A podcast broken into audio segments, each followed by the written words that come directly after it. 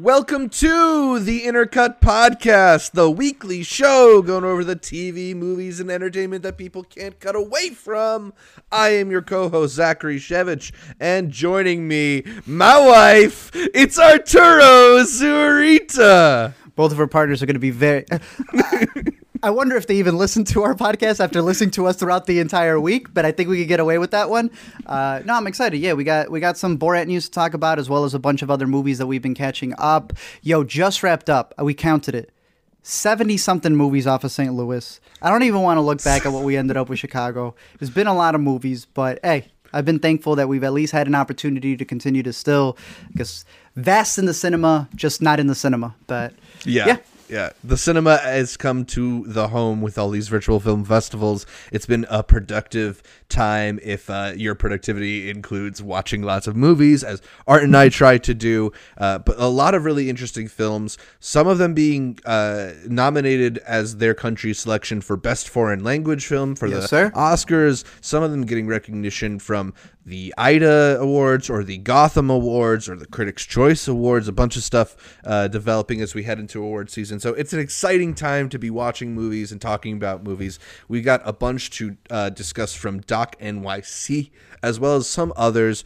So in a little bit, we're going to talk about all of that as well as Wonder Woman 1984, Black Panther 2, and Netflix.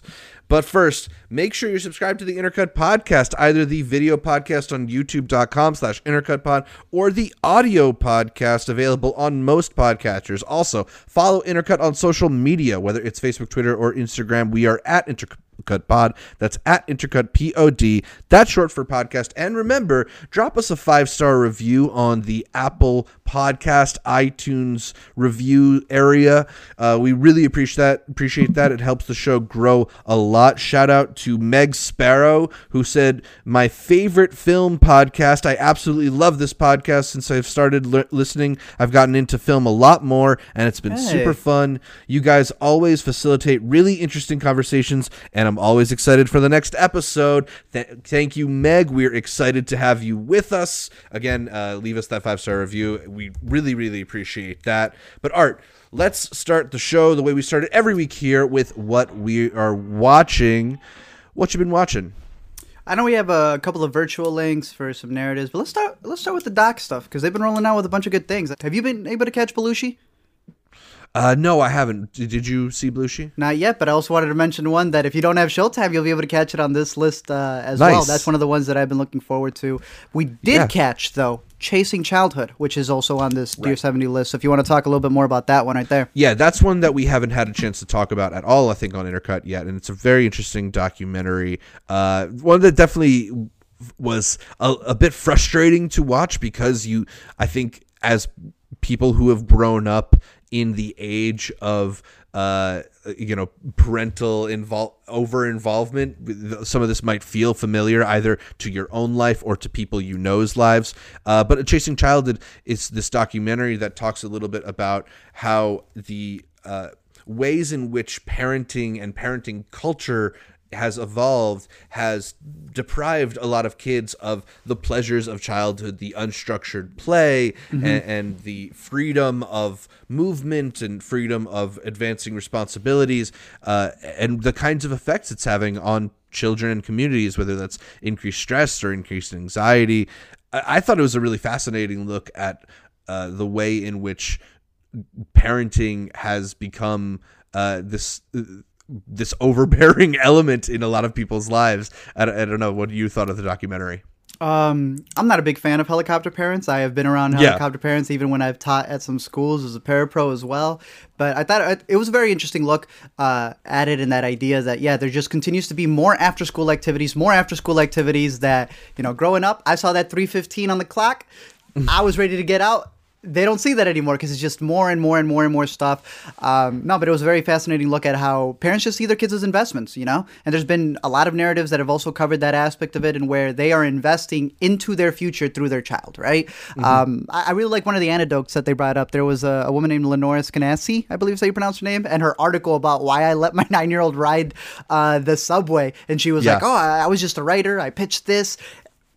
when everywhere, and she was on all these talk shows where they grilled her for being a bad parent for allowing uh, any type of that space. So it's definitely one of those docs that uh, I'm sure if a helicopter watched it, they're a helicopter parent watched it, they're just gonna be like, oh, but I don't know about that. Why would you let your your kid do that? And it almost kind of shows the divided the divisiveness that we have right now in the country where a lot of people are like Right. no your kid needs to be protected from everything no your kid needs to be rolling around in the dirt so that uh, they're they're not as prone to all these infections and stuff but the one thing I wish they covered a little bit more is that they focus a lot, and they even say the line: "This isn't just happening to wealthy families who have the ability to put everybody to put their kids in all of these extracurricular activities. Um, it's happening to you know middle class families." But I wish they covered it because it's more than that. It's deeper than that. You know, Yeah. it's also just like social media and how much that's taken away um, from living as a kid and not being embarrassed about anything because now everybody watches everything you do.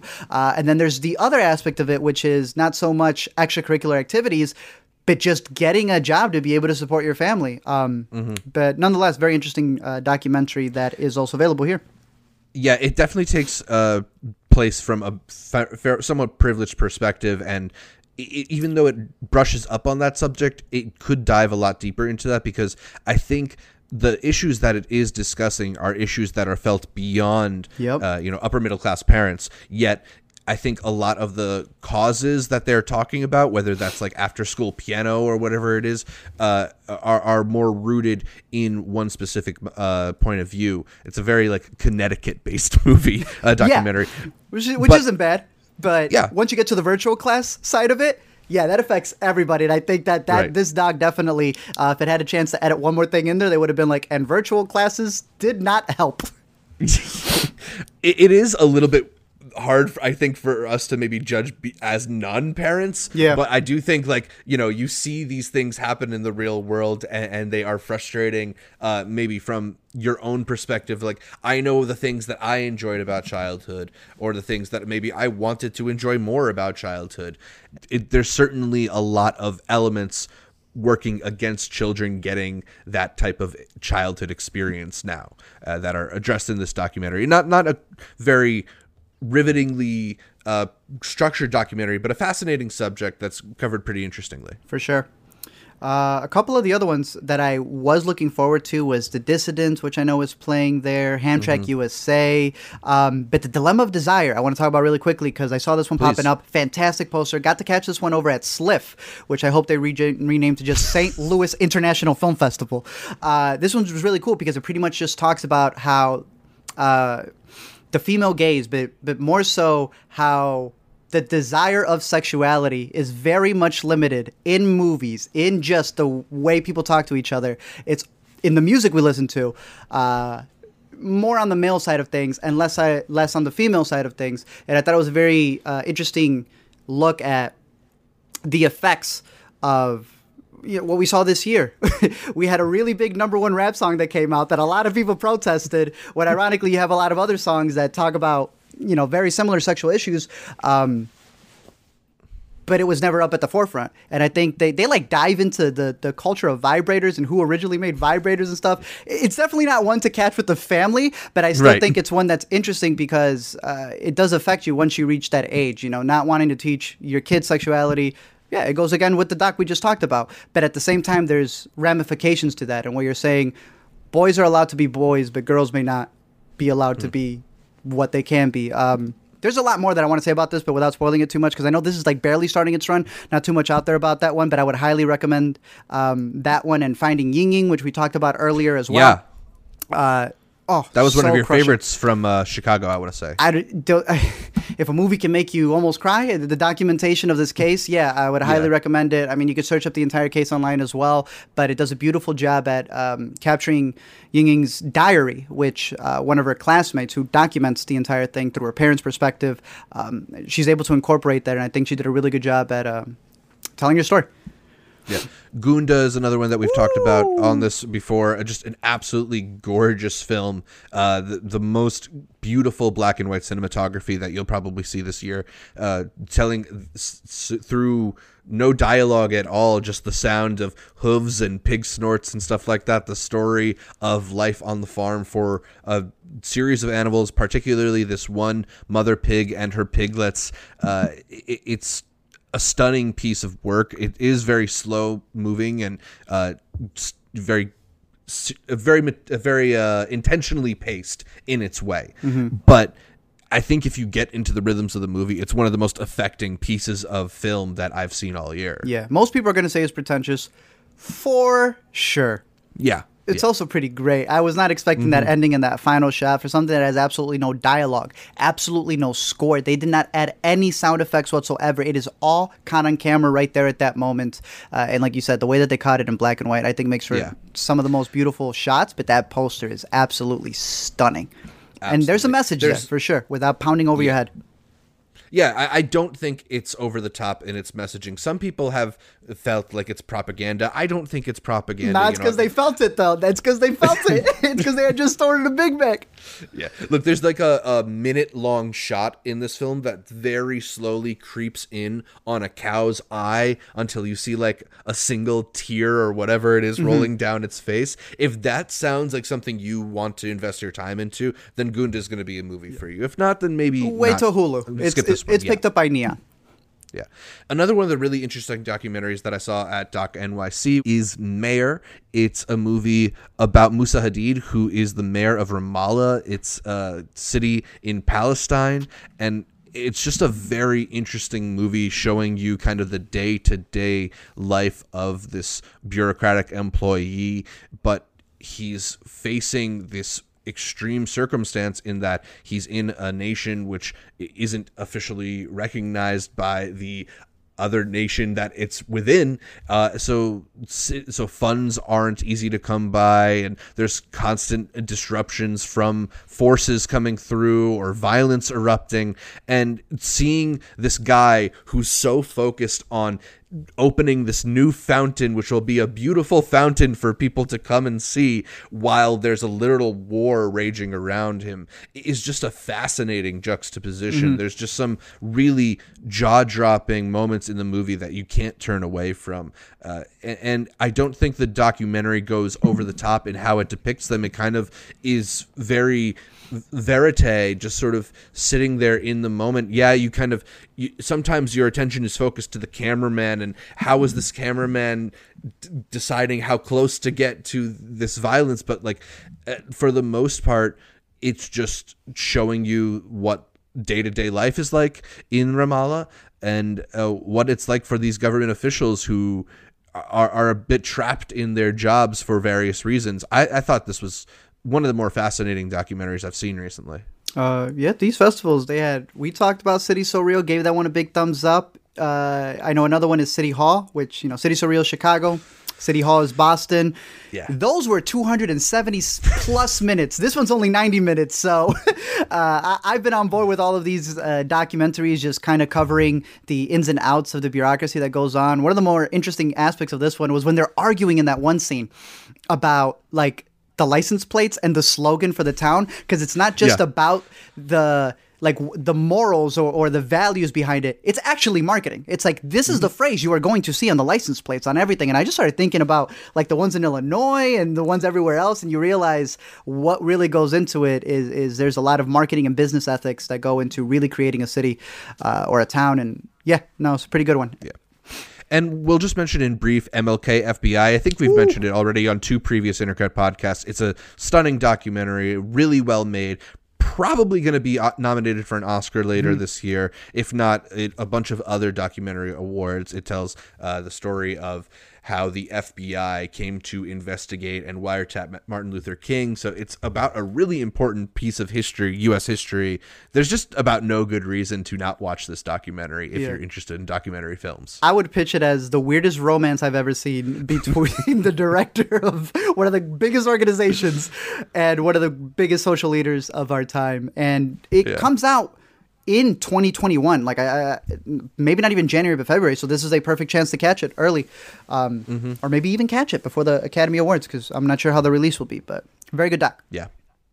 Uh, so a couple others that we wanted to mention in brief from Doc NYC that are not part of the Doc NYC All Access, unfortunately. Let's start with In Silico, which is a, a pretty fascinating documentary uh, that depicts 10 years in the development of this organization. What is it, Blue Brain? Yeah, uh, Blue Brain Project by neuroscientist Henry Markram.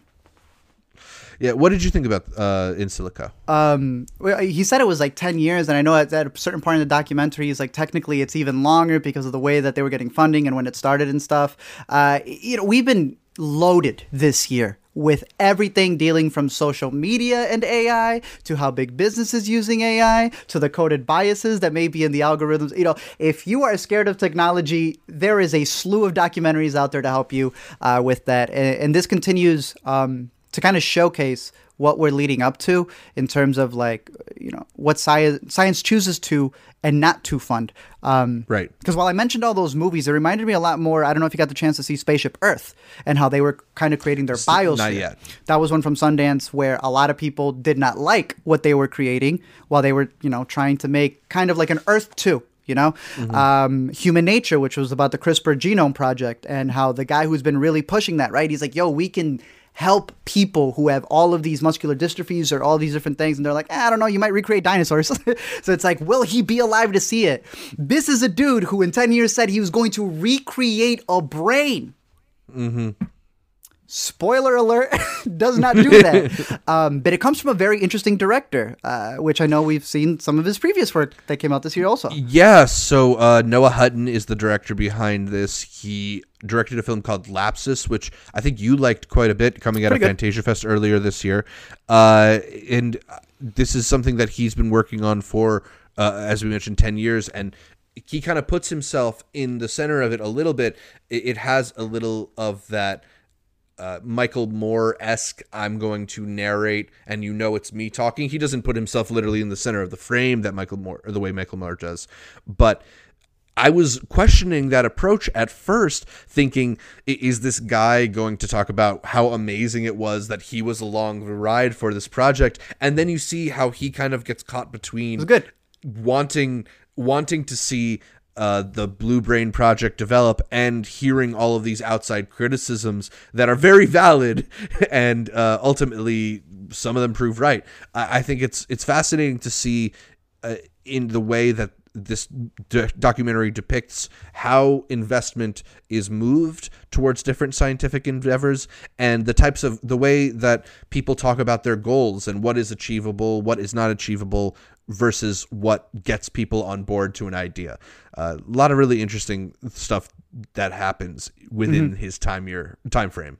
Curious to see what he what he's got coming up next because I could definitely see the stuff that he's learning in his documentaries being applied to the logic that he's that I kind of saw in Lapsis as well, with with it being a very big company who use logistics to also get ahead of some things. So, yeah, pretty solid one.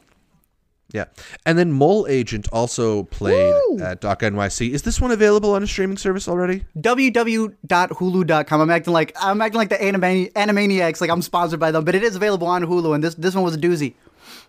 Yeah, uh, a really interesting movie. I think it's Chile's official selection for yes, best foreign language film at the Oscars. So I don't know if it's really going to stand a chance at getting nominated, but it is a delightful documentary about this man who's essentially recruited by private investigators to be checked into an old folks home in order to monitor another one of the patients. Yep. And uh, it, it, plays out as this very quirky comedy. I mentioned on the LME live stream we did yesterday that it, it's kind of like if you had this premise directed by Taika Waititi, because uh, it, it's he kind of becomes this beloved figure in the community. Uh, it, it's just a very interesting uh, perspective for a documentary to take. What did you think about it? Yeah, it begins like it's going to be super goofy. They got this man on with the yeah. glasses. They, you know, the what you see him in the poster with. Even the magnifying glass has that.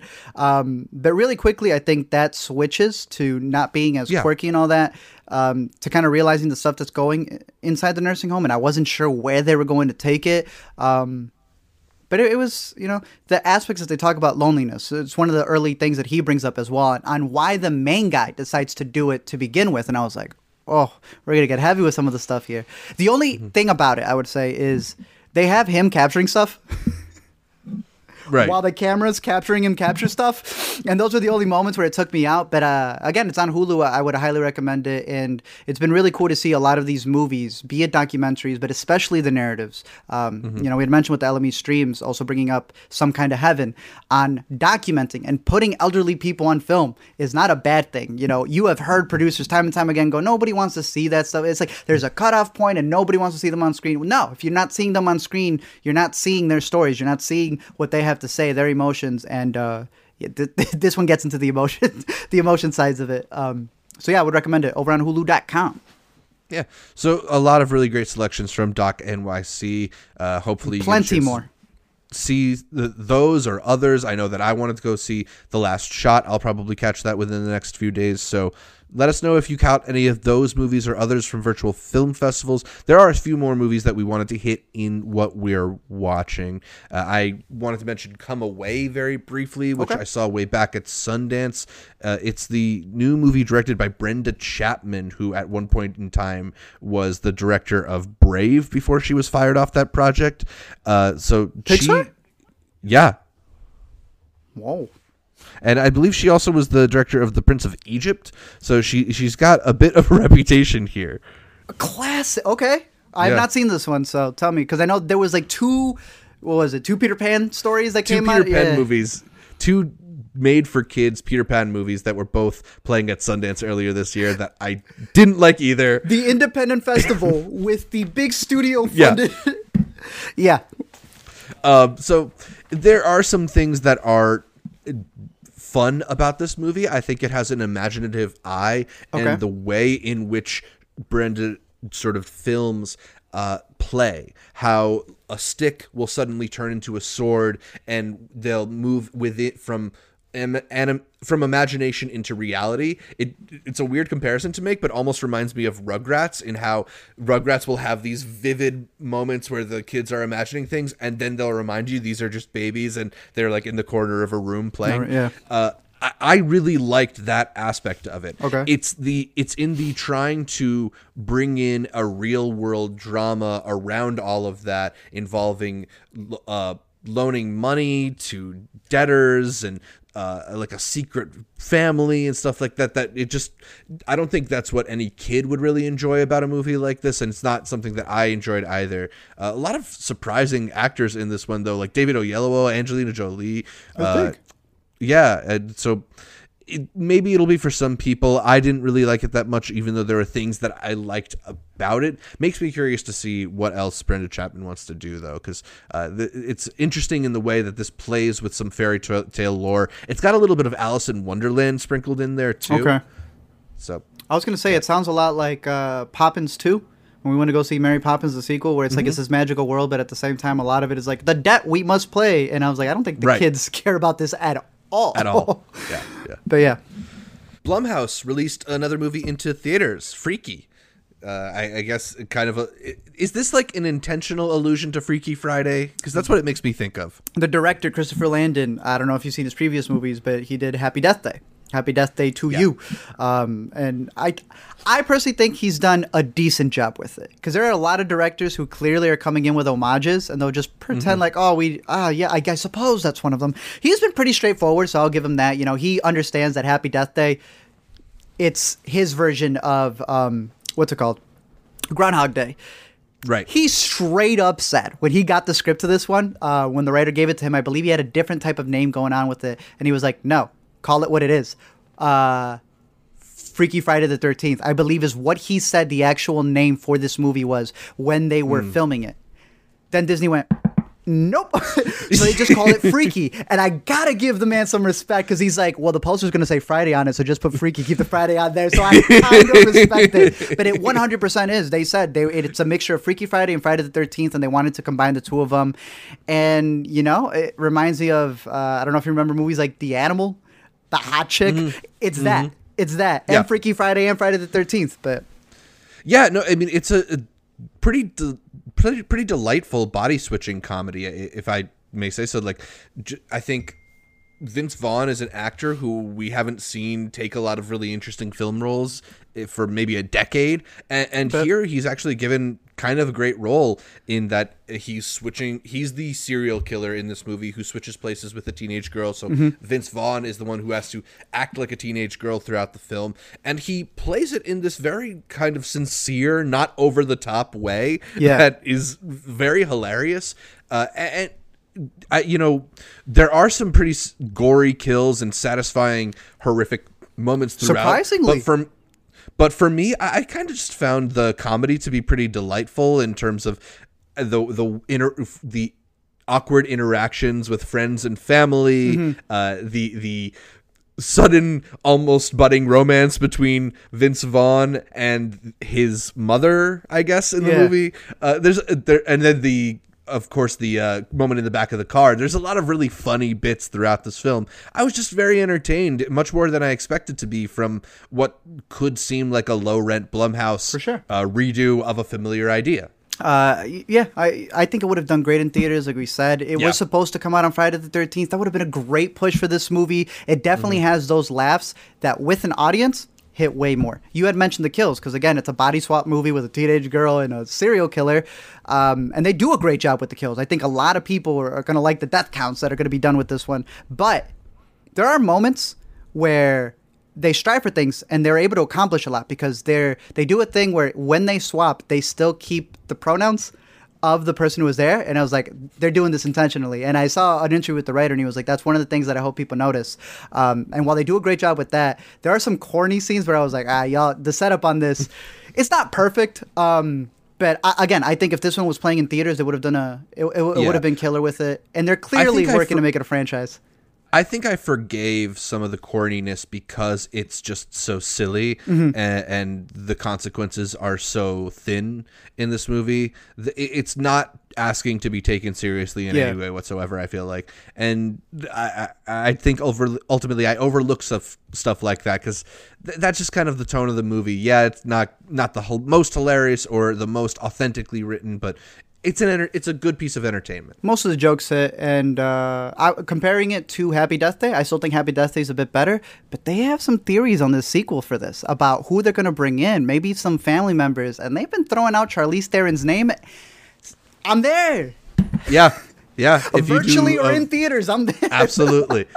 this is actually one that I think is only available in theaters right Yeah. now. And it's interesting because it's a Universal Pictures movie. As we know, Universal has struck that deal with AMC that they can bring some movies to VOD We'll early. So we'll see. Because we got a released screen a November link. 13th. Yeah. So it's So possible. th- they're they're ready to to dole them out virtually. Blumhouse so I is al- wonder what's going to happen. Blumhouse has always been a person who's been forward on that as well. And they've made deals since the past. And those deals that they said absolutely no to in 2014, 15, and 16, they're going, let me see those deals again. let me see if we can work something out. But yeah, uh, Yeah. pretty solid one. Uh, did you catch The Life Ahead? Uh, yes, I did, which I know we talked a little bit about on LME streams as well. The Life Ahead is an interesting movie from Netflix. It's an Italian film directed by Edoardo Ponti, who is the son of Sophia Loren. This movie also stars Sophia Loren. It's like her first movie in maybe long- 10 years or time, something yeah. like that. Yeah, a while. Uh, and interesting to see her take on this role. Uh, she plays a former prostitute as well as a survivor of the Holocaust who kind of provides childcare for different uh, working women in her neighborhood. Uh, so she ends up as the default mother for a lot of kids who are either uh, forgotten about or just don't have uh, the family structure around them to be properly supported.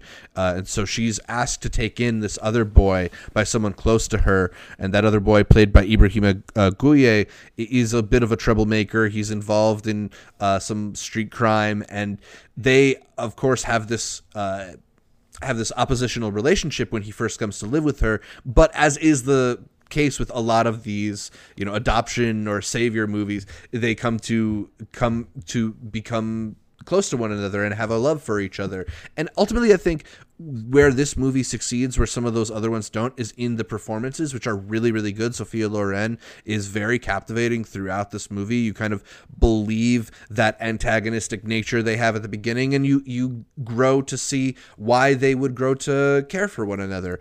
Uh, so i think it's done well in the writing and in the acting here.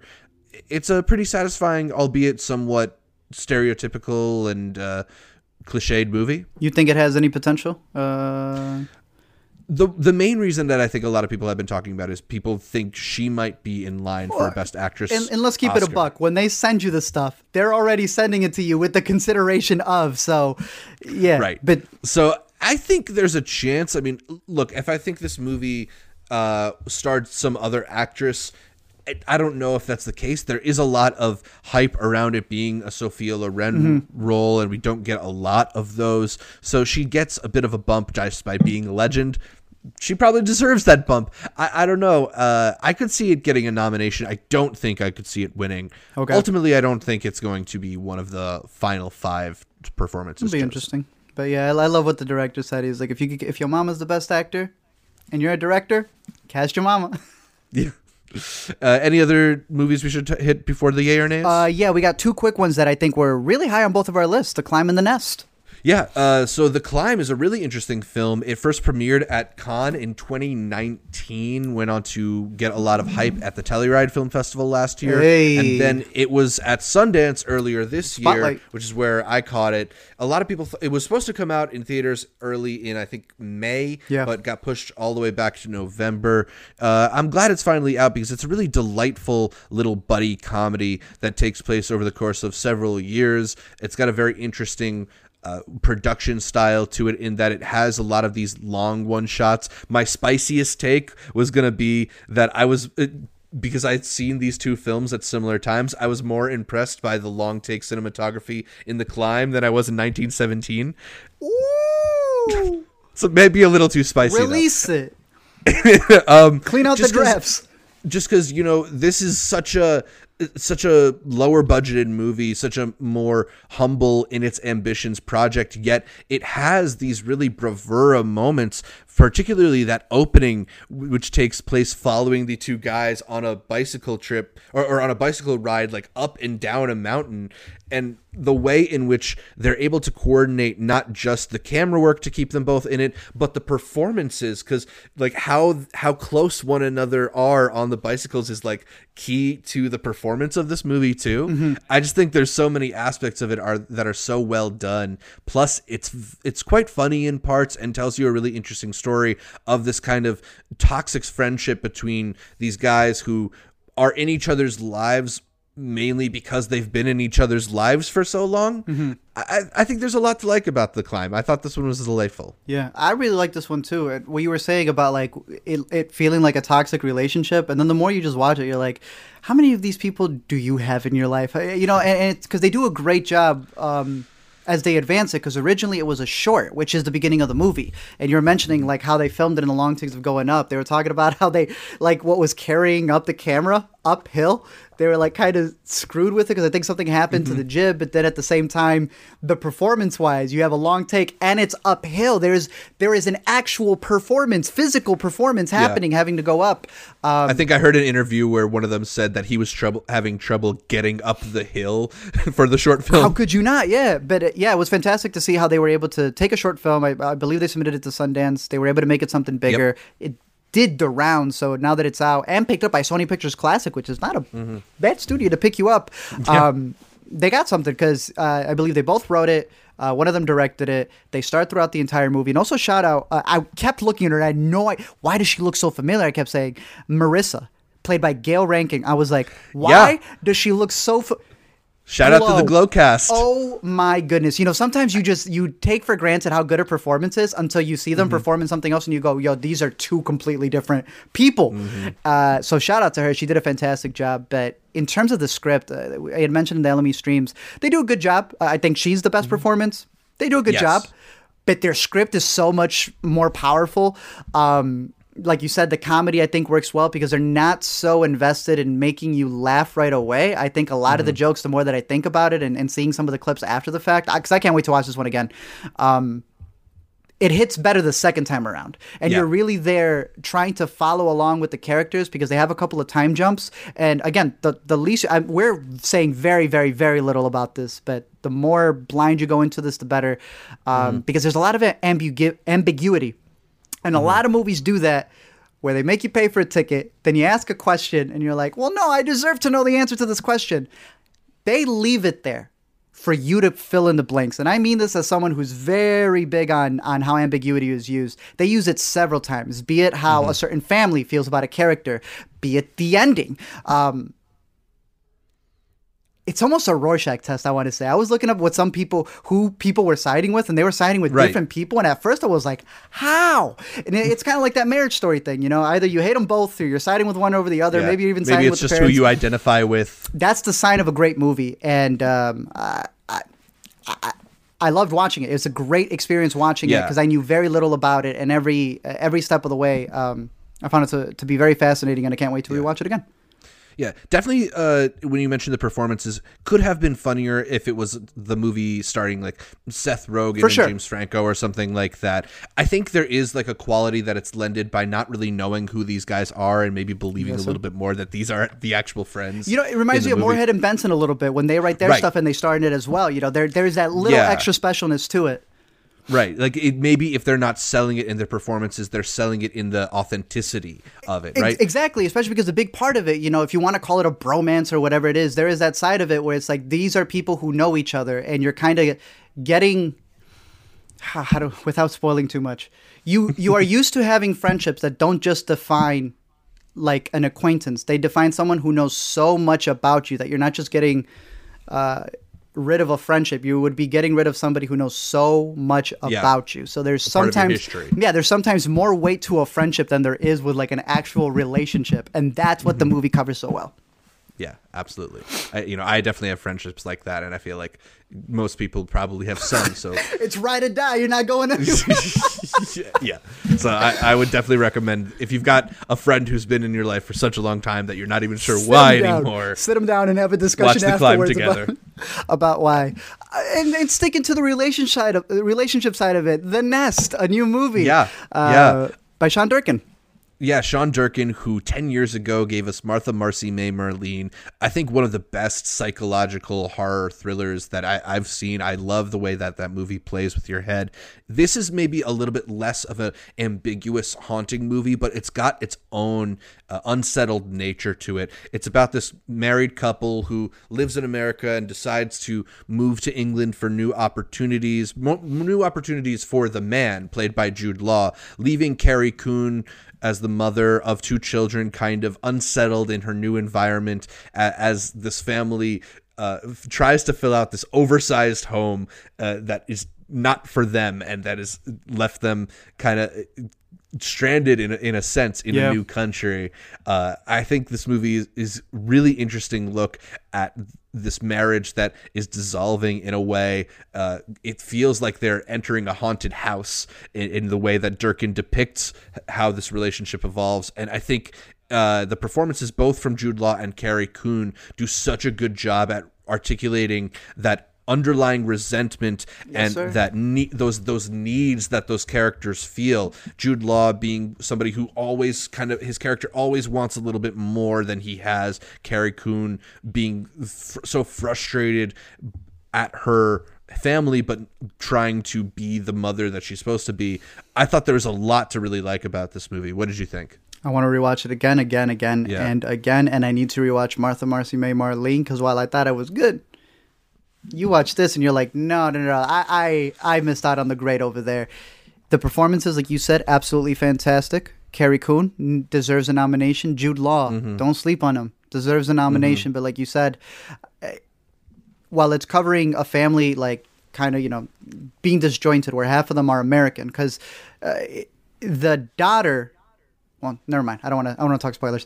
The behind the scenes to it is that Sean Durkin himself uh, had was moving back and forth between America and the UK, and you can definitely Yeah. tell that you know he may or may not be the kid in the movie, but it's definitely uh, based a lot on his experiences with what was going on with his mom, what was going on with his father, and just that idea of how he kind of got the American spirit over here and wanted to bring that back to the UK at a time where, when he was a kid in the 80s, um, he may have had that opportunity. And he, they build these characters so well because they, they, they do a, gr- he does a great job at dividing both of them. And you're kind of seeing both of their perspectives. And there's like, you know, there'll be a dinner scene at the beginning where one of them is winning the conversation, and then there'll be another dinner scene in the second half where the tables may have turned. And I've heard a lot of people say that they feel the movie doesn't go anywhere, but I feel it goes at a lot of places at once mm-hmm. because it's covering a real family. And many times, a lot of those things, uh, a lot of the troubles are unspoken but you're seeing yeah. it on screen and what they're going through. Uh, like you had mentioned, while they're following everything for him and his business, she also has a, a horse training business. And mm-hmm. by the way, the horse that she has is actually um, he has his own IMDb page. I was like, "Yo, this is the Jon Snow's horse." So great, oh, really? Actor, great performance. Nominate that fool wow. too. Best above them, best cinema horse. horse. Yeah, definitely.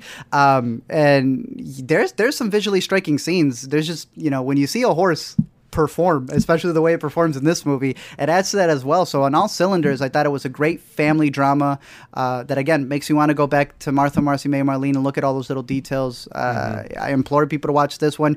From the performances for sure, but I think that there's a lot in the story that at first viewing, you know, m- maybe you don't relate to it right away, but I think on a second watch, you definitely see like the little cracks that are happening in the family and yeah. whether they want to hold on to it, whether it's worth hold on holding on to it or not uh, yeah, fascinating characters. Absolutely, and and without spoiling something, anything that happens at the end. Uh, whereas Martha Marcy May Marlene has a ambiguous ending, I think intentionally so to kind of leave you unsure what's going on. I'd say The Nest has an unsettled ending, which is something different in, in that there are there are things that haven't been solved, but it leaves you in a place where you kind of firmly know where you are with these characters and this family. And I think it's a pretty brave ending that might not be satisfying to everybody, but is appropriate for I think this type of story. Uh, it's one that I, I really do want to rewatch because I haven't caught it since I watched it back at Sundance. I actually wrote a review for Time Out that I'll leave in the description below. I was about to say uh, you, you should be a Rotten Tomatoes critic with the way you, you wrapped up that ending. the ending is fantastic. Like I'm either getting older, but I thought the ending was so good. Two other notes. Yeah. You know the cinematographer was? Uh, tell me. Cinematographer of Son of Saul. Right. Yeah. Right.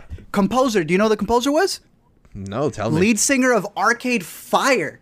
So it's Ooh. like just the people who Sean Durkin is working with, where uh, he has been producing. You know, I know that there's been that decade long, um, if you want to call it a hiatus, but I believe he did some television. The stuff he has been producing and the people who this man has been working with, he is building a team. So I really like to see the behind the scenes on how he's just building up um, his creative workforce practically. So shout out to mm-hmm. him. Uh, shout out to the movie yeah. and everyone involved. Director who definitely takes his time, but he he's coming Worth back it. very intentionally. You know.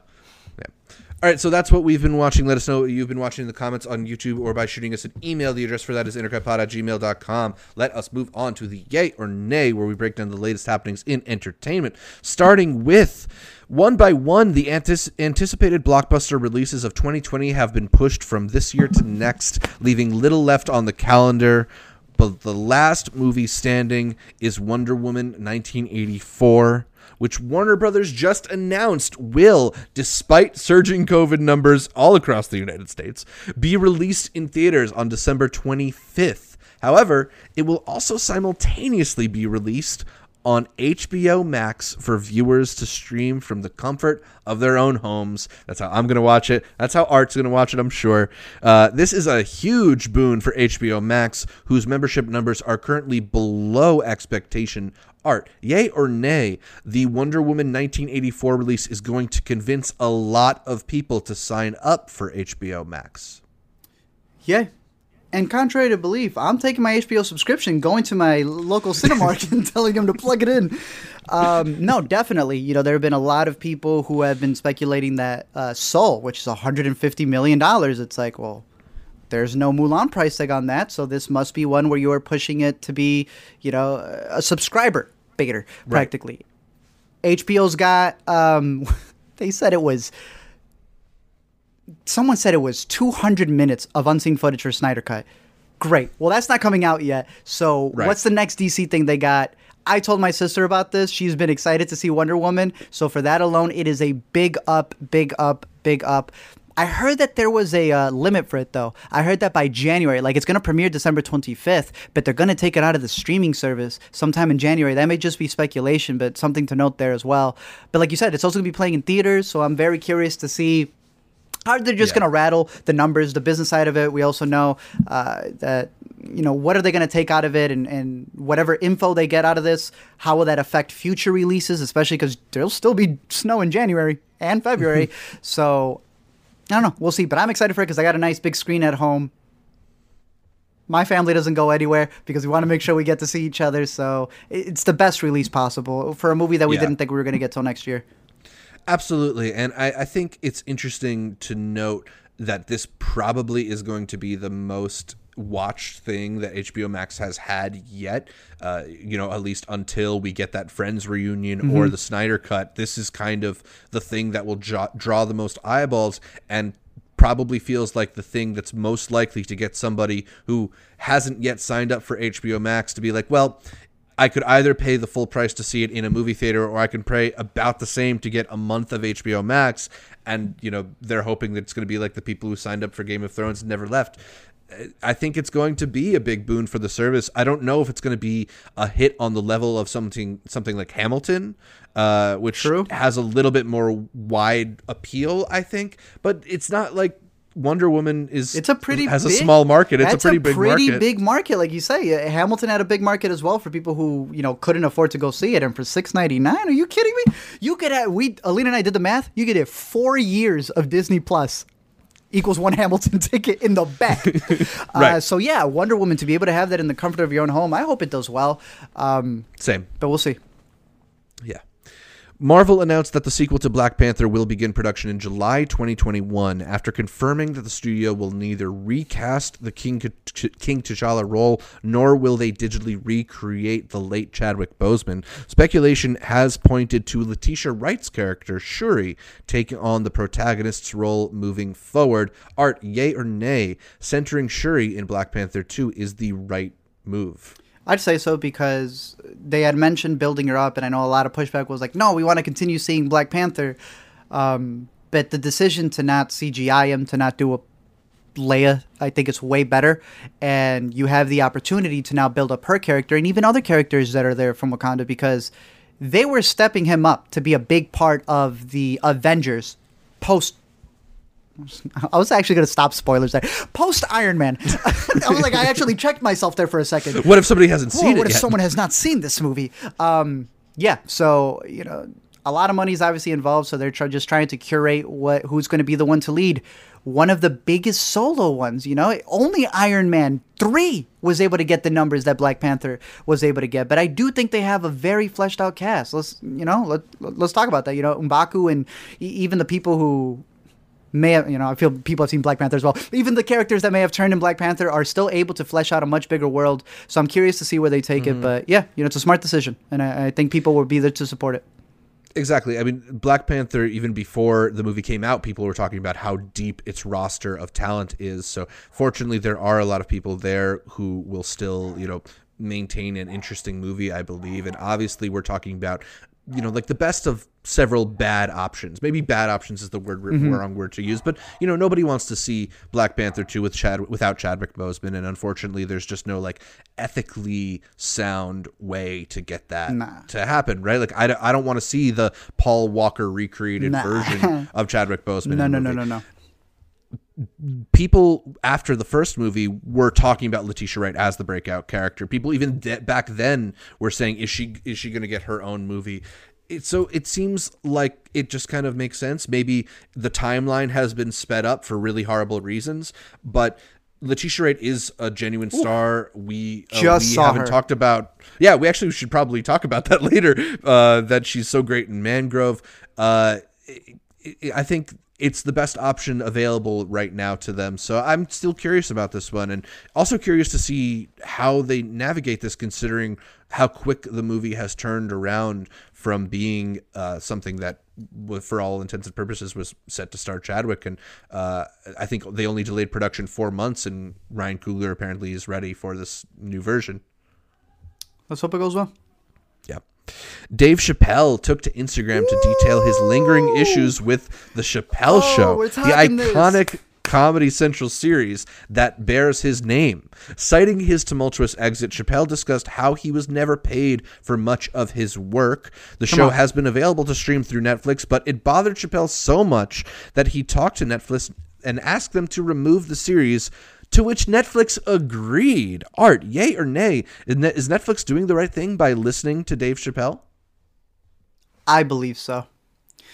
We all can't act. Okay, so the first thing I got to bring up because I saw this going up online. He first brought this up last couple weeks ago when he hosted SNL, and he had said my show is playing here because he had brought up the joke was he had brought up his grandpa or great grandpa who was a slave and he didn't have much rights but if he looked at his great great grandchild today who had a HBO show who's got his Netflix show he would look at him and be like wow you're not getting paid a dime from that so you have it worse than I did. So that was the first time he had mentioned it and most recently he came out and I know I because he's still been doing shows he came out and he said y'all know that I left way back when because they weren't treating me right. You guys know this. You embraced Right. me back because of it. Very public story. People have been coming out saying, "Oh, so he signed a contract and now he doesn't." Zach, you better answer that one right there. There is an answer to that question. Y'all really acting like it was in 2006, written into the contract what the streaming services were. Oh wait, he left in 2006 because whatever was in the contract he didn't agree with. So they're still Right. using it. So it's like I don't understand that mentality of it. I don't understand bootlicking for Comedy Central who was screwing him over. Like, are you a fan of him or not? Trust me, I am really big on the people who have used contracts, know what's in it, and then want to switch it up later. Trust me, trust me, trust me.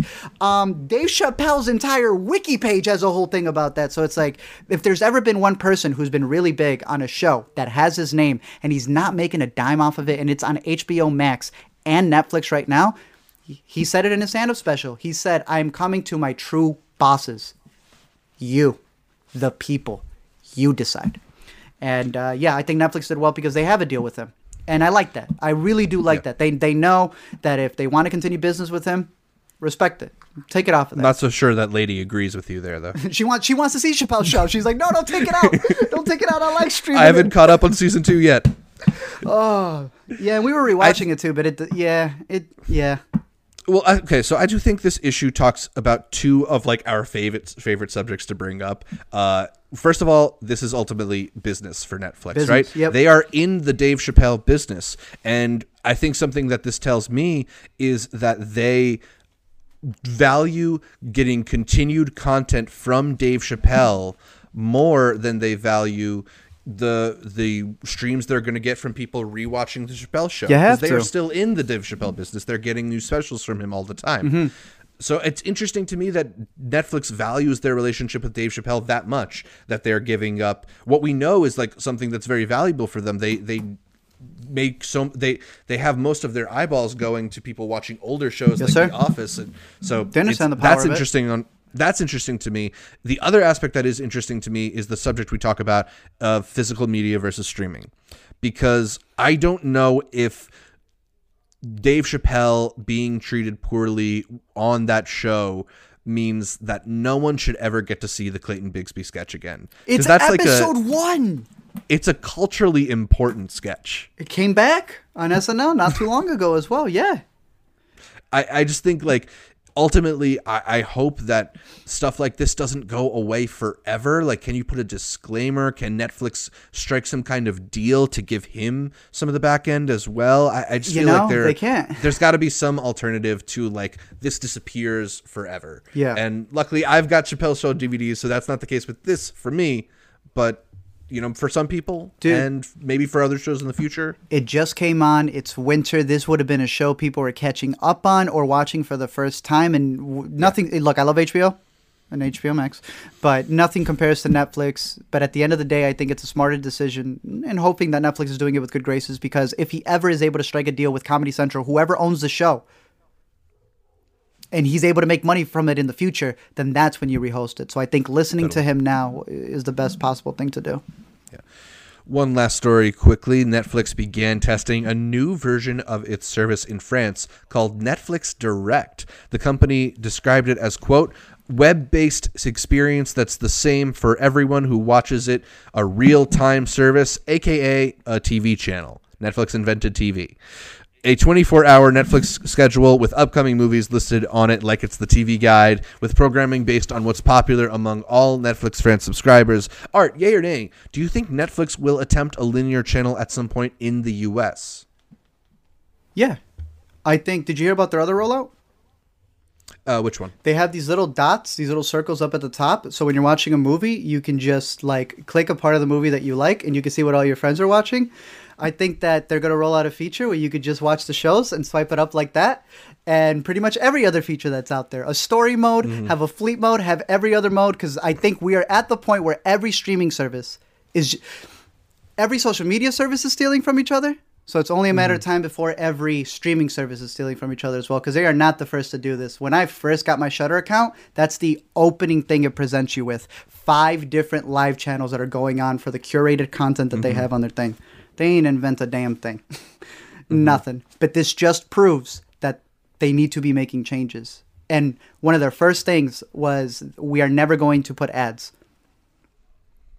oh, but that's not Netflix over there, this URL where it is ads in between the stuff. So they're just finding different avenues of it. What that speaks business wise, kind of like we just mentioned with uh, Wonder Woman, all of a sudden being able to be on streaming when it's not, does Mm-hmm. make me worry on the back end on why they have to make decisions like this. But I am Right. not against free content being available for people, but it's not free, is it? You still have to pay. Well, I, I think it's supposed to be part of your Netflix service. So Yeah, if who you pay cares for about Netflix, you get this Netflix We're direct. getting into bigger problems now. Who gets to be in the thing if it's not algorithmically based? Yeah, that's interesting because uh, this is one of the things that's different. Is apparently this is going to be selected by people, whereas everything else on Netflix that Netflix shows you rather is selected by their algorithm. So it, it does potentially provide them more of an opportunity to hand select movies to kind of put in your face. Which you know that's not the reason that a lot of people signed up for Netflix. Is why I think ultimately this feature is not going to be very popular. But what's I think the whole reason behind Netflix doing this is they're recognizing one of their problems is not so much people using Netflix, but using Netflix and then leaving Netflix when they decide they don't know what to watch or there's not nothing not anything interesting to watch. Yes. This gives people a chance to just drop in the way that we used to just like turn on TV. It's like, all right, what's the best thing on? That's I- fine. I think I, I think it could work for Netflix if they want to do like several channels. Like you have your Netflix horror channel, your Netflix reality channel, one big Netflix channel with I don't know whatever's in the top ten. Just uh, feels a little bit repetitive and unnecessary. You know, you heard about the Spotify stuff, right? Where Spotify Um, is now opening it up for you to be able to get recommended because you know it was an algorithm based, and now they're like, what Right. if we involved money with it? And your first thought is, well, great. If you don't have enough money to give, then you will not come up in the recommended and the algorithms. And I mean, we're on YouTube, we get that. Turns out it wasn't even a, it wasn't a, a payment. It wasn't a, it was a cut. It was a royalty program where you are getting cut your royalties if you still want to be able to survive in this algorithm. So what is that going to be for Netflix? Right. Right. Is it just going to be the originals? I don't know. Yeah. Well, that's about it for Year Nay, but a reminder that if you want to hear a subject covered here on Intercut, be an Intercutie and send us a question by leaving it in the comments on YouTube, hitting us up on social media at IntercutPod, or by emailing us, intercutpod at gmail.com. We are going to move on to our topic of the week, and this week's topic is Borat subsequent movie film. Sacha Baron Cohen about a month ago hit us with a somewhat surprise release of this movie onto Amazon, a follow up to the 2006 Borat movie, re, re uh, rebringing the character to life under some new circumstances. Art, I know that you not only caught up with this one, but you went back and watched the original Borat in preparation for it. How does the original Borat uh, hold up in 2020? Zach, I went back before 06. I caught Borat in, what was it, 02, 04? He's been doing this character since he was a, side guy. He's got this whole, and you can catch it on YouTube. It's uh, Borat Goes to the UK, and you see right from the beginning, you know, like people complain about Watchmen. What? The Watchmen graphic novel I read wasn't as political as this show. You didn't read the novel, sir. But if you think that this new Borat is different than the old Borat, you weren't paying attention to the old Borat. Um, it is a progression of the character in the in the most beautiful form. It is uh, you and I had talked about, it, and I'm sure we're going to get into it as well. Uh, Sacha Baron Cohen and his stances and his beliefs and stuff, and just that idea of how some people don't realize that they're the butt of the joke. So you kind of have to come back and rephrase it for them. uh, but yeah, overall, I don't think it's as funny as the first one. I think some of the novelty of the first one is a, is a little bit Yeah. gone, and there's just a more serious element to it as well. Uh, I had I had seen a sketch earlier this week that talked about how you know the differences of like if you have someone running the country and you don't like how they're running it, well sometimes it's bad because they're very loud about it, and I just wish we went back to the times when they weren't loud about it. you know, it's not the problems that are going on that's the problem. It's that, you know, someone had mentioned, you know, Yeah. there will still be people in cages before the fact and after the fact. I was like, all right, wait, wait, wait. that still doesn't solve the problem, you know? Right, It's right. like it's it's all optics, and I think he Mm-hmm. realizes that, and I think he saw that in the character of Borat, which is really a character who's just meant to be as abrasive. And while you think he's the butt of the joke, the reality of it is that he is able to meet people, put their guards down so low because of the way he's coming off, and then they showcase either who they truly are, or even more than that, how they may not stand up for someone who's saying all of this crazy stuff, and does that make you as complicit to it? So it's very interesting that a character like Borat, who we all quote as my wife or very nice, all these crazy things, is a lot deeper to the to to the fact that, or to to the point that he even won, uh, what was it ADL awards?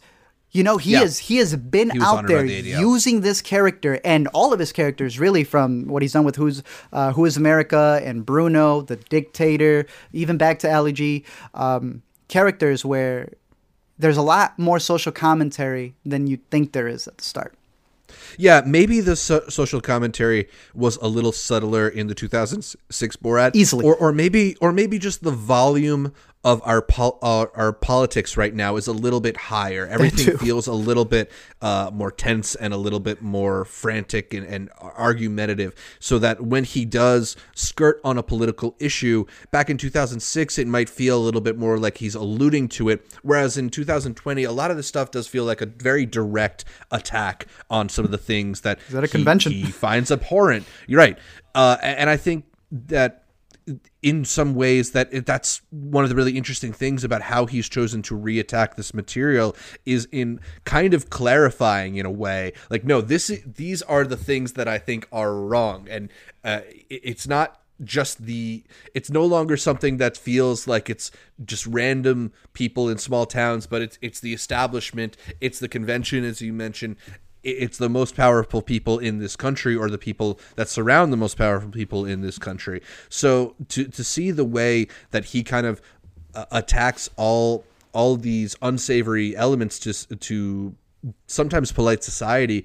Uh, I think he talked about it in that ADL speech. The way in which Borat will do something that is racist or sexist or uh, just generally abhorrent, but people will just go along with it out of fear of looking wrong or being impolite or or because they actually agree with some of the stuff. And it's that indifference to that prejudice that is super revealing that people won't stand up for what we agree is the right thing for whatever reason. Uh, i think he does an excellent job of highlighting this throughout the movie. There's that excellent scene that takes in in the subsequent film uh, that excellent scene that takes place in the cake shop where he just dictates the Jews will not replace us line, uh, to which the woman just writes it out without hesitation. And I don't know how much moments like that in the film end up being manip- manipulated by the cutting of it, but there's enough evidence there that shows an underlying element that is very apparent in American society today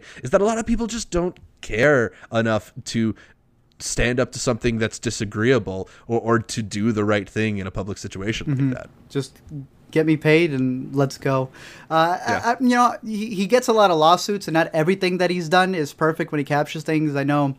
And like this is why I think he had a, a big reason for coming back and doing this character is because he saw how many people didn't get the joke. So I think he realized the importance of like coming back and kind of setting it straight. Because early on, a big factor to him, he always said, "I don't cut to, I don't want to say the message." But he cuts to the comedy. If it is not Yeah. funny enough, then he will not release it, and that's what he's always stood by. Um, and I think that sometimes he finds the balance in in like where is their commentary happening while at the Mm-hmm. same time it being you know funny where it's like it's as funny as Jackass, where you're seeing just something goofy happen on screen or somebody's reaction or how they go along with it.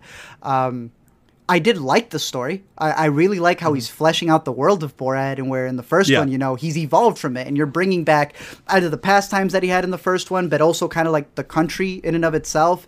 And you and I talked about all the little behind the scenes that I think really um, make the character interesting. For example, he never speaks Kazakh. He doesn't even film in Kazakhstan. Uh, he films in Romania, which I Yeah. believe in the future he's going to kind of implement something there where. Uh, he's very good at belittling America, but I think he's going to realize, all right, I got to give Kazakhstan their due credit and go at Uzbekistan or, or the other one um, that I know he really wants to belittle. But he does things like he is never speaking Kazakh.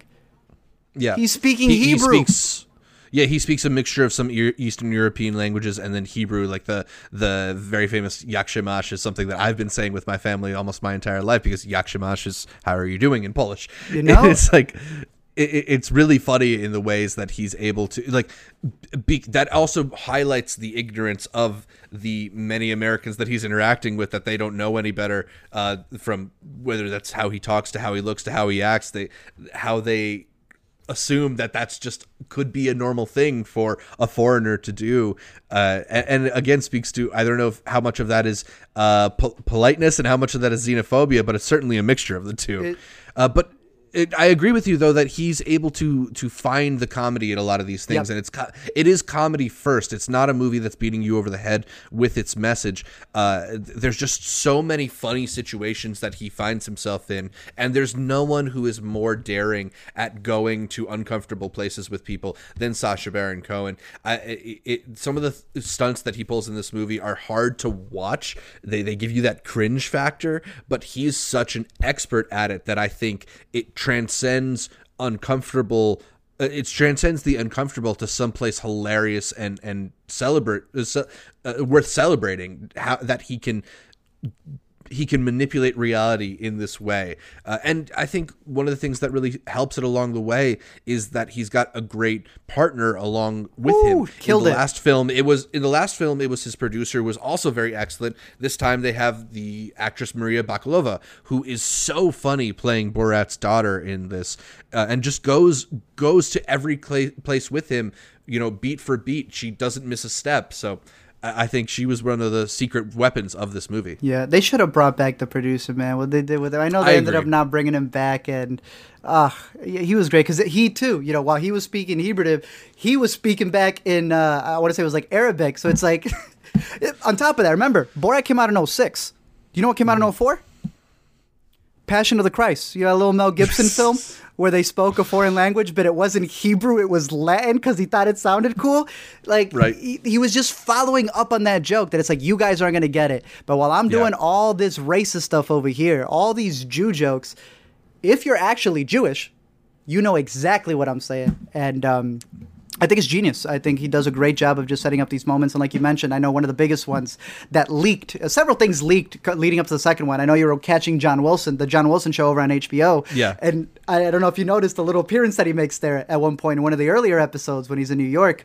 Um, but I know the rally one leaked a little bit. The convention one leaked, but no one actually knew that it was him in there. Right, right. But the biggest one was the Giuliani bit, which is hysterical Yeah. because you would think that that's the worst thing. Giul- you would have thought that was the worst thing Giuliani would have caught himself up with, but this man had his just for men. Only got worse for Only Giuliani Only got worse. there. Oh, bless his soul. That, that ain't even Yeah. political. There is like some of y'all need ten years to look back at these things that we're going through right now, and then you'll be able to laugh at the craziness of it.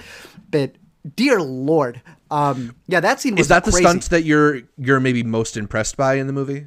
Oh, because it's like when I first saw it, I was like, he's going for it, and Yeah. then he cuts it off a little bit sooner. And I'm saying this because I feel most people have seen it, and you probably Right. saw it without even seeing the movie because it was every, everywhere.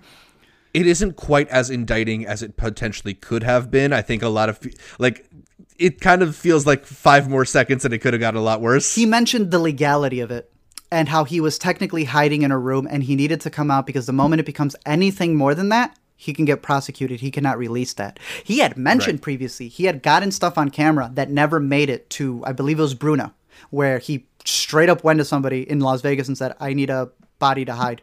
Oh, yeah, I can get you. Uh, there's a yacht that really helps out. Um, I also need like a boy, probably this tall, to do like things with. Here's the number. He took that to the FBI because I can't make it in the show. The FBI right, said right. it's okay. Interesting. And a lot of people saw the Giuliani bit. Said it's okay. Let that man come out and talk of the Four Seasons. but it's enough though. Yeah, it's enough that's- though. Yeah, yeah, it's enough that it, it also just that he would get in a room with these characters is a huge indictment of his character. But I think Giuliani has done enough to discredit himself that to me that's not the thing that I'm most impressed by. To me, the the performance at the rally where he's getting all these people to sing along to these absolutely vile ideas They have is just guns. It is crazy to me. That is a mind blowing moment to me, and it's one that I saw on Twitter months ahead of time and thought this is going to make for an amazing scene in some film, and I was not expecting it when it came in this movie. Easily. Uh, absolutely stunned by it.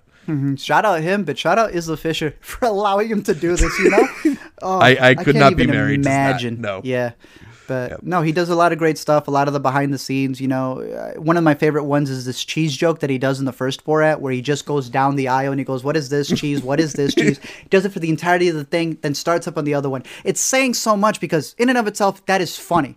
But remember, he comes from Kazakhstan. The they don't even have cheese unless they make it themselves. so the fact that as Americans we have all this choice, you know, it's like what he's really pounding in. i i it's very smart, even though it's coming off of what seems like the dumbest character you've ever seen on screen. But that's the genius of what he does. Yeah. I think for me, the best scene was probably the scene at the uh, women's health center or like the abortion scene. If that's you don't wanna even know what to it. call it, do you? Yeah, it is so so uncomfortable, but the it it's so revealing and so funny at the same time. And it's also just a classic like he's able to get the double meaning to say so much by the by the use of that like tiny plastic baby that she swallows uh, in in the turns of phrase in order to make that conversation as uncomfortable as possible is Yeah. so funny to me. Mm-hmm. I, I am curious to see what if he were to ever follow up this character again, or Yeah. or even his other stuff, because you know everything I just see as a part of him, all these different characters that he plays for the different shows. Um, I want to see him take on heavier targets, you know, because I feel like the people who he approaches, they're pretty easy. Um, but I'm curious to see him take that Get Out approach. I'm, I'm curious. I don't Mm-hmm. know if you ever finished uh, season two of The Boys, but there's a lot of other stuff he could cover Yeah. as well. And I would love to see him do it because right now, I, kn- I know a big part of him is he calls them the Silicon Six and he hates them. Yeah, And there, it would be know- very cool to see him you do know like what I'm a saying? like a social network movie t- kind of thing. Yeah, So that would be I mean, he's- a brilliant creator and certainly one of the bravest voices in comedy right now. So I, think it'd be a shame if we don't get some more material from him. It, I feel like it's been a while since we've gotten a big project from from him like this. So Mm-hmm. I was just thankful to have Sacha Baron Cohen back in some capacity. Very nice. Yeah. Does the movie feel any differently to you now that we have maybe even like a little bit of uh, political distance from the the Trump era, even though we're still in the Trump era? Yes, because he barely brings. I mean, he brings up Bush a couple times, but they were more like Bush jokes, you know. Yeah. And again, that goes back to what I was saying. It's like uh, I was. wa- I can't remember what it was. Again, that sketch that I was mentioning to you, I found it hilarious because it's like. Under a certain president, you're okay, but a different president changes, and it's like, oh, this one's a little too loud. But I like what we're doing just in the background. Um, Yeah. But I mean, it was funny to see how he was able to incorporate things like he he pooped at the Trump Tower, but you know, he was Yep. ahead of it. Um, Yeah. But yeah, it definitely was more political, and I think he came out and he he, he said that w- for the New York Times, where he's like, "Yo, there is a divide." I think he realized a lot of his fans who like Borat politically think a certain way, and he was like, Yep. "I want to make sure I'm not attributing to this." And especially with his indictment again of the Silicon Six, Twitter and Facebook and all of them, if he feels that way for them, then I'm sure, and knowing how powerful art is, he knows and understands the medium and how it can move people.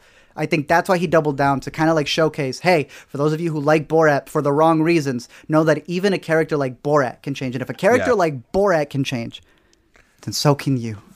Yeah, you had a funny comparison. We were talking about this off of recording uh, to the Eminem line in the sand, but maybe a more successful version of that. I, Yeah. I think that is a, a brave thing to do in and of itself, and uh, one that I think he recognized he had the ability to potentially be eff- effective or Yeah. have some kind of impact with. So Cool. We like a lot about Borat subsequent Moviefilm. Even uh, I think it definitely felt like it was very urgent when it was released, and maybe now it can also just be appreciated as a very funny movie.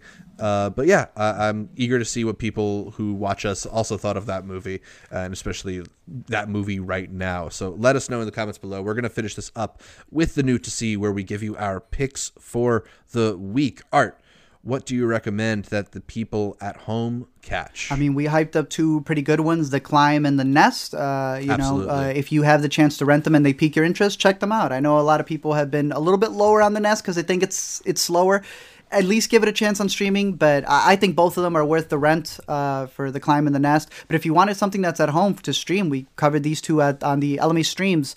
If you have Hoopla, and I believe what they may even be on Hulu as well, I would highly recommend two very interesting docs. Uh, the Donut King, which talks about this Cambodian immigrant who came over uh, to the West Coast and he invented things that to this day we use. The pink box of donuts, right? That everybody knows because it comes in that pink box. We've seen it in shows, we've seen it everywhere that man was just saving money and that's why he got that. So it's like all these interesting um, things that he did as he was building up his business and how he was able to help other cambodian immigrants.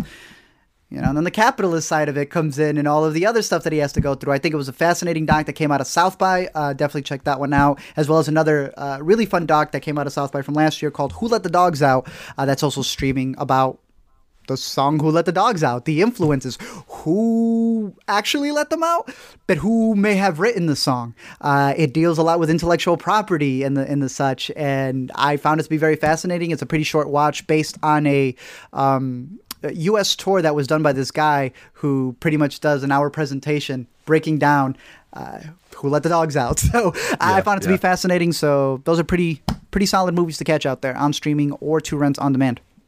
I have a movie that I caught way back at Sundance 2019, which is available, I believe, on VOD. Five years now. ago. Divino Amor, Divine Love. It's a Brazilian movie directed by Gabriel Mascar- Mascaro. A very interesting film that takes place in a some in a somewhat not too distant future version of Brazil, where society has become like ultra religious. It's invaded various forms of the government. Our main character is somebody who uh, works in the births, death, deaths, and marriages department of the government, trying to convince couples from getting a divorce. Uh, and there's all these just different aspects of society that you see as slightly manipulated, slightly changed. Uh, because they're in this future hyper religious society. Uh, she goes, for example, to talk to her pastor at a drive through church, which, you know, I know there are things like that, but this Not is, the vision of it is really cool. Uh, I don't know. There's, there's a really awesome vision here uh, that the director gets at. Plus, it's got this this neon soaked lighting that's very pretty. I, I think this is a really interesting movie. It's a bit of a a bit of a thinker, and it has a very patient pace to it. Okay, but it's a very interesting theme. If that sounds interesting to you, I'd highly recommend that. And then Amazon. We got to talk about the Small Axe anthology. That deserves a whole video, man. We're still to think we're still missing two. Yeah, so we will talk about this more, I'm sure, in upcoming weeks. But Mangrove has already premiered. By the time this episode is out, Lovers Rock will have premiered. Two excellent, excellent movies from the man, Steve McQueen. You know, we love Steve McQueen on this podcast. Uh, and he is giving us five movies in five weeks through Amazon. How can you ask for more? Uh, let's talk a little bit about Mangrove first, because it's a really interesting movie that talks about the uh, this incident that happened in England, based on a true story about this mangrove cafe that was targeted by police, and ultimately the people involved who were brought on trial uh, for charges of disturbing the peace. Uh, it, it's this really interesting movie that's like a civil rights drama mixed with a courtroom drama. Uh, you have uh, excellent performances, as I mentioned before. Letitia Wright is a spark plug in this movie, and is a very different type of character than I think you're used to seeing her uh, do. I, I like this one a lot. You know, you you brought you compared it on the LME stream to uh, Trial of Chicago Seven favorably because it's. Boom. because it's it. I think it just has a, a much more lived in uh, feel to it. They're There's both true stories. There's an intensity to the courtroom drama there that I think is so well served by this story. Uh, I like this one quite a bit. Uh, what did you think about Mangrove? Absolutely, lo- I I need to sit with this one again because I caught. Uh, I started with Lovers Rock, Mangrove, and then ended on the masterpiece that was Red, White, and Blue. Um, so I started noticing even more with each feature that he did, the cinematography and how he's capturing things and he does it for each one because each one's got a different you know sort of vibe. He, he covers the home life when it comes to red white and blue and he's like showing you this is what the dinner table looks like. This is what we put on top of our dishes. This mm-hmm. wallpaper here sh- sh- it felt like roma. Like is this his wallpaper from when he was young? Right, he does the right. same thing in lovers rock with the way that the party with the way that they dance with the way that the room looks with setting up everything. In this one the way he captures the courtroom now, in the mm-hmm. first half, you know, he's covering the restaurants, you know, for people who want to come and eat food for a particular palate. But it's that second half with the way he captures them going into these courtrooms. I've always felt it, you know, this may be more of a tangent, but I still find it goofy that they got people over there wearing wigs to talk about some serious stuff. But the way that he captures these this ginormous setting that they're coming in and the sculptures and everything. And then they sit them up up, up there, right? To look down on everyone who's actually looking down on them. Uh, thought was absolutely fantastic and really showcases what they were up against. Uh, but like I said, I want to sit. I want to sit with this one again, especially the second half, because while I did prefer it way more um, to trial, uh, it, that's the the second half is where I felt it wasn't as strong as the the first time around. But again, I haven't Yeah. sat with this one again. It becomes a little Mm. bit more of like a, a typical drama once it becomes a courtroom drama. We've seen versions of the courtroom drama before, and while I do think this is a particularly vital one, uh, it, it's not breaking new ground cinematically. Whereas I think Steve McQueen is a director who his take on everyday life is something that's a little bit more uh, unique, I guess. So that that might be that juxtaposition you're Yeah. feeling between the first half of Mangrove and the second half of Mangrove. Uh, but let's also talk about Lovers Rock, which is just about the most delightful movie that I've seen in the last couple of months. Uh, it's a movie that I want to live inside of because the vibe is just so good.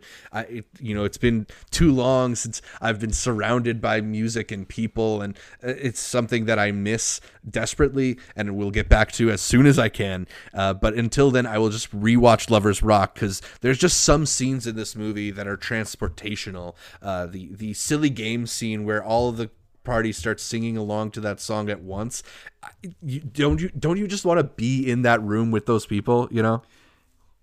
I don't know how you get Mangrove, then tune in the following week and get Lovers Rock. Um, I personally, And then flip it back again with red, white, and blue you know, the next week. and I don't even know what the other two are going to be, but yeah, I think you hit it perfectly when you hyped it up to me when you had caught it in New York. Um, I'm not a fan of people dancing in movies. I always think it's really weird. You know, they're doing the little thing. I, you know, I could think of like Miss America or you know, even Scarlett Johansson's dancing in Marriage Story. Every animation ends with dancing. I realized watching this movie where they dance the entire time. Oh, it's because y'all don't know how to dance. This movie, you're dancing with them. Now, granted, it's you. You are in the party. They don't mm-hmm. play a song, a snippet, you catch it and go.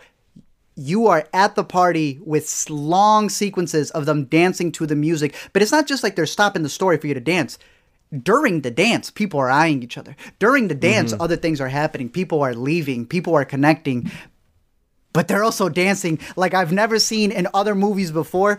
Uh, and that is what sells it. It is the music, it is the cinematography, it is these characters who are literally there to have a great time. Uh, And it takes place in one day, if I'm not mistaken, right? It's, Yeah, I love I love that it starts before the party as you see them setting it up. You know, you see them moving couches and bringing in the boombox, and I, I love that little coda at the end where you see them go home, uh, where, where you see them climb into bed again. That last shot was just so perfect. Uh, it, it's a very very fun movie even if there are maybe like a couple uh moments where it gets intense i feel like that's a thing that happens at parties you know Mm-hmm. like that parties have a little bit of like an up and down nature to them Yeah. and it, it, it's all reflected in this movie which i found to be beautiful And when you take Uh, the Small Axe part of it and look at it as a series, you know, they're all having a great time, but a character goes out, sees a couple people and goes, We're still we're still in the world. and Yeah, and it centers in. you exactly, back and it centers you back into the yeah. movie. But I like that. I really like what he covered in this film and just all the joy that was captured on screen. Yeah. Simply put. So we'll talk we'll talk a little bit more about red, white, and blue, as well as the other two parts of Small Axe in the coming weeks on Intercut. But suffice to say, like, we're definitely going to recommend it. it's, a new Steve, movie from Steve McQueen. yeah, yeah. But that's about all for this week's show. So you can catch more from me, Zach Shevich, by following me on Twitter, Instagram, or Letterboxd at zshevich. That's Z S H E V, as in virtual theaters. I C H. Art, where can people find more from you? You can find me over at LME Explain on Twitter, uh, on YouTube. We've been doing live streams over there, so we have even more what we've been watching because we know there's so much. Uh, so we're we've been practically uh, every Monday going through the Letterboxd stuff and just Yeah. listing everything that's coming out on a weekly basis. And as you know, over here on Intercut, we try to hit up uh, all the festivals and stuff to get you even early stuff. But just trying to trying to get as many movies on your radar as possible. So uh, yeah, catch me over on LME Explain, or catch me here every week on the Intercut podcast. You can listen to every episode of the Intercut podcast on iTunes, SoundCloud, Spotify, or your favorite podcatcher. I like Overcast. And then make sure you subscribe not just to the audio feed, but to the video feed as well on youtube.com slash intercutpod, where you can watch our bright smiling faces as we break down the latest in entertainment. Find new episodes of Intercut every Friday. And please leave a comment, like the video, consider heading over to iTunes to give us that five-star review. Shout out to our listeners in Great Britain and Portugal Thank you. Us on the TV and film podcast charts out there. Like our Facebook, Instagram, and Twitter pages, all of them are at Intercut Pod to get updates throughout the week from Art, from me, from all the guests that we feature here on Intercut. Thanks again for tuning in, and until next time, Jagshemash.